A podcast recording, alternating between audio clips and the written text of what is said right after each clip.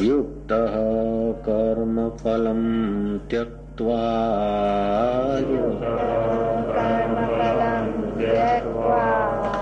शान्तिम् आप्नोति नैष्टिकम् शान्तिम् आप्नोति नैष्टिकम् अयुक्तः कामकारेण। अयुक्तः फले सक्तो निबध्यते। कर्म योगी कर्मों के फल का त्याग करके भगवत प्राप्ति रूप शांति को प्राप्त होता है। और सकाम पुरुष कामना की प्रेरणा से फल में आसक्त होकर बंध जाता है। इस श्लोक से तो ऐसा लगता है कि बड़ा आसान और बड़ा सहज जीवन जीने की कला मिलती है। साधु बनकर, तपस्वी होकर हो सन्यासी होकर परमात्मा को पाना तो जरा जन साधारण के लिए कठिन है। लेकिन ये श्लोक तो ऐसा है कि तुम जहाँ हो, जैसे हो, तुम्हारे पास जो भी है। चाहे ज़्यादा धन है, चाहे कम धन है, ज़्यादा पढ़ाई है, कम पढ़ाई है, ज़्यादा विस्तार है, चाहे कम विस्तार है, तुम जहाँ हो, वहीं से ईश्वर प्राप्ति तुम्हारे लिए सुगम हो सकती है। बड़ा सहज में है। युक्त कर्म फलम त्यक्वा शांति मापनोती नैष्टिकम योगी शांति पाते हैं एकांत गुफा में, लेकिन उस एकांत गुफा की शांति में भी कृष्ण राज़ी नहीं हो रहे कृष्ण कहते नैष्टिकम शांति। युद्ध चल रहा हो, मार, काट, हाथी। घोड़े चीखते हो, हाथी चिंखाड़ते हो, घोड़े हुंकारते हो। मल और योधे तरह मुछे हटते और तलवार और भालों की नोक सजाते हो।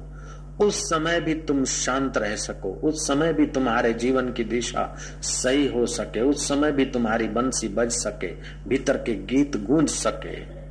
युद्ध के मैदान में कृष्ण जैसे निश्चिंत है, ऐसे संसार के, इस राग द्वेष के, काम क्रोध के, मेरे तेरे के, चाहू और से अशांत युग में भी तुम्हारे दिल की बंसी बजती रहे, ऐसा दिल भर कृष्ण तुम्हें समझाना चाहते मंदिर में जाकर पूजा करना ठीक है, लेकिन तुम जहाँ खड़े हो, वहीं मंदिर खड़ा हो जाए, ये कृष्ण कला बता रहे यज्ञ की वेदी पर धर्म संपन्न करना ये अच्छा है, सुंदर है। लेकिन तुम जो कुछ कर्म करो, वो यज्ञ हो जाए, ये इशारा कृष्ण दे सकते हैं। तुम गिरी गुफा में जाकर समाधि करो और योग सामर्थ्य और योग सिद्धि पाओ, ये अच्छा है, सुंदर है। लेकिन जो तुम करते हो, वही योग सिद्धि का मोक्ष द्वार खोल दे, ये कृष्ण का संकेत है। तुम सत्पुरुषों को खोज कर गिरी गुफाओं में, महापुरुषों के चरणों में बारह बारह वर्ष झाड़ू बुहारी करके अंतकरण, शुद्ध करो, फिर तत्ववेता महापुरुष को खोजो, और तत्व विधि प्रणिपाते न परिप्रश्न सेवया, उपदेशंती ते ज्ञानम ज्ञानी न तत्वदर्शिना। ऐसे तत्वदर्शी ज्ञानी को खोज कर आत्मज्ञान पाकर मुक्त हो जाओ, ये तो अच्छा है। लेकिन तुम जहाँ हो, वही मुक्ति के गीत गूंजने लगे, ये कृष्ण बता रहे युक्त कर्म फलम त्यक्वा शांति मापनोती नैष्टिक ध्यान द्वारा जो शांति है वो कईयों को नाम जप करते हैं ज्योत निरंजन ओमकार रारंकार अथवा भूर्भुवस्व अथवा और कोई और थोड़ा वातावरण अनुकूल होता है तो शांति आती है लेकिन बच्चा जरा मैं चय पुकार देता है शांति चली जाती कभी कभी ध्यान भजन करते वातावरण शुद्ध होता है। सुबह की सुंदर मधुर हवाएँ होती है। कुछ प्राणायाम आदि किए, मन और प्राण स्वच्छ हुए। थोड़ी शांति मिली, लेकिन ये शांति एक दिन मिली, दूसरे दिन उतनी की उतनी मिले। ये ज़रूरी नहीं, दूसरे दिन गड़बड़ भी हो सकती है और थोड़ी ज़्यादा भी मिल सकती है और तीसरे दिन फिर शांति ठन ठन पाल हो। जाती वो नैष्टिकम शांति नहीं है। वो साधन के अधीन शांति है। भोगी को जो शांति या सुख मिलता है, वो भोग के आधीन शांति है। भोग के आधीन शांति भोक्ता का समय, शक्ति, आयुष और पुण्य बर्बाद करता है। योग के आधीन शांति भोगी की अपेक्षा हज़ार हज़ार गुना अच्छी है। लेकिन कृष्ण तो एक ऐसा योग बताते हैं कि भोगी और योगी को जो सुख है, उससे भी ऊँचा योग, ऊँचा भोग। ऐसा है कि तुम संसार का भोग भी भोगते रहो, काम, धंधा आदि भी करते रहो और लेन देन का ठीक से व्यवहार भी करते रहो। फिर भी तुम्हारे अंतकरण में ऐसी नैष्ठिक शांति हो कि उठत बैठत ओई उठाने, कहत कबीर, हम उसी ठिकाने।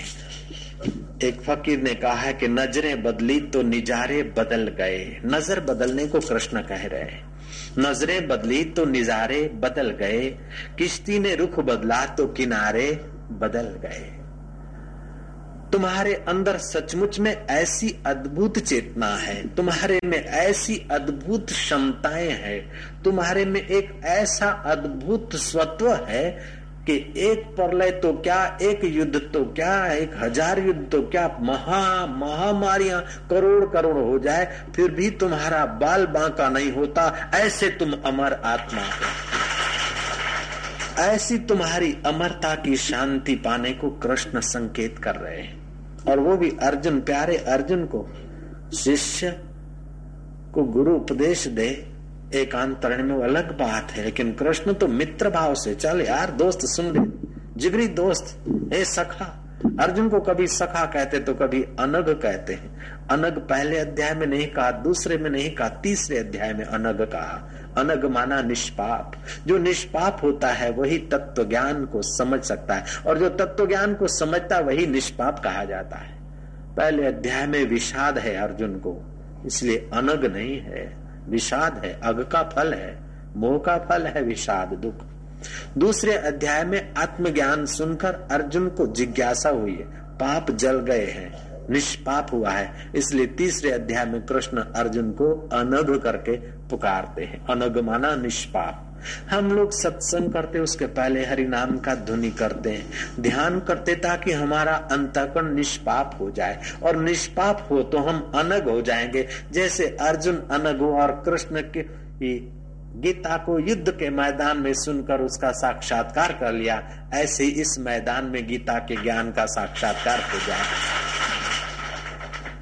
तो आज का ही श्लोक हमें कहता है कि युक्त कर्म फलम त्यक्वा शांति मापनोति नैष्ठिकम। अयुक्त काम कारेण फले सक्तो निबध्यते।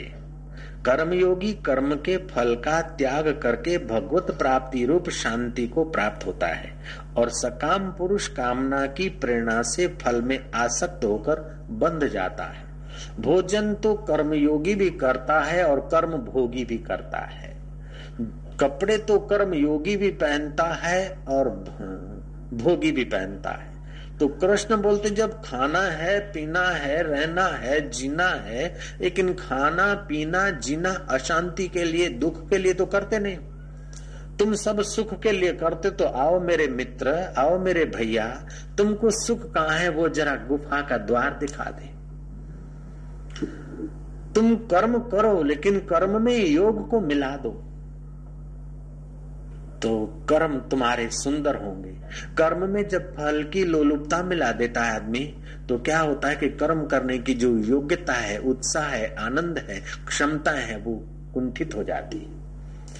फल में जब, कर्म में जब फल की आसक्ति होती है तो फल की चिंता भी होती है। और फल मिलेगा, कैसा मिलेगा, कब मिलेगा, उसकी विफलता होती है। इसलिए कर्म इतना सुसज्ज नहीं होता है। और कर्म में जब फल की आसक्ति हट जाती है तो कर्म करने का अपना रस आता है, मज़ा आता है। राम तीर्थ बोलते थे मूर्ख लोग कर्म की फल के इंतजारी में मर जाते हैं, लेकिन उनको पता नहीं कि कर्म करते समय जो आनंद रूपी फल प्रकट होता है, वो मिलने वाले फल से भी ऊँचा है, और मिलने वाले फल तो तुम्हारे पीछे पीछे घूमेंगे। जब पाप कर्म का फल हम नहीं चाहते, तभी भी सजा तो मिलती है। तो पुण्य का फल तुम न चाहो, तभी भी मज़ा मिलती मिलती और यार मिलती है।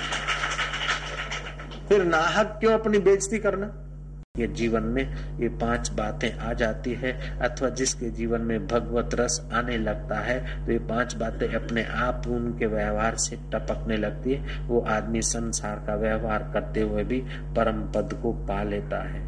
उत्तम मनुष्य वह है कि उत्तम व्यवहार और उत्तम विचार और उत्तम संग करके जीवन का निर्वाह करते हैं। उत्तम मनुष्यों का काम है कि कोई काम करते हैं ना तो आगे पीछे विचार करके हाथ में लेते हैं और फिर प्राण जाए, लेकिन उस कर्म को छोड़ते नहीं, जब तक उस कर्म में पूर्णता ना आए।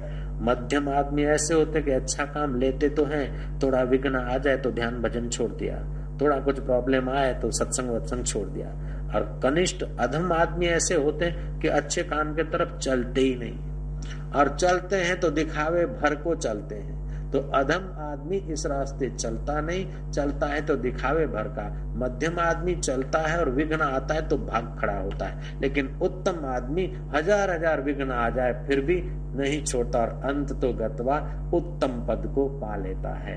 तो उत्तम में उत्तम पद है शाश्वत शांति नैष्टिकम शांति। तो तुम जो कुछ करो तो काम करने के पहले आराम होता है, काम करने के बाद भी आराम होता है। तो काम ऐसा करो कि तुम्हारे चित्त में राम का आराम प्रकट होने लग जाए। चित्त को जांचो। अपने चित्त में अशांति तो नहीं आ रही है, भय तो नहीं आ रहा है, क्रोध तो नहीं आ रहा है। और जब क्रोध, भय, अशांति आए तो देख लेना, कहीं ना कहीं गड़बड़ है, कहीं ना कहीं स्वार्थ है। हरि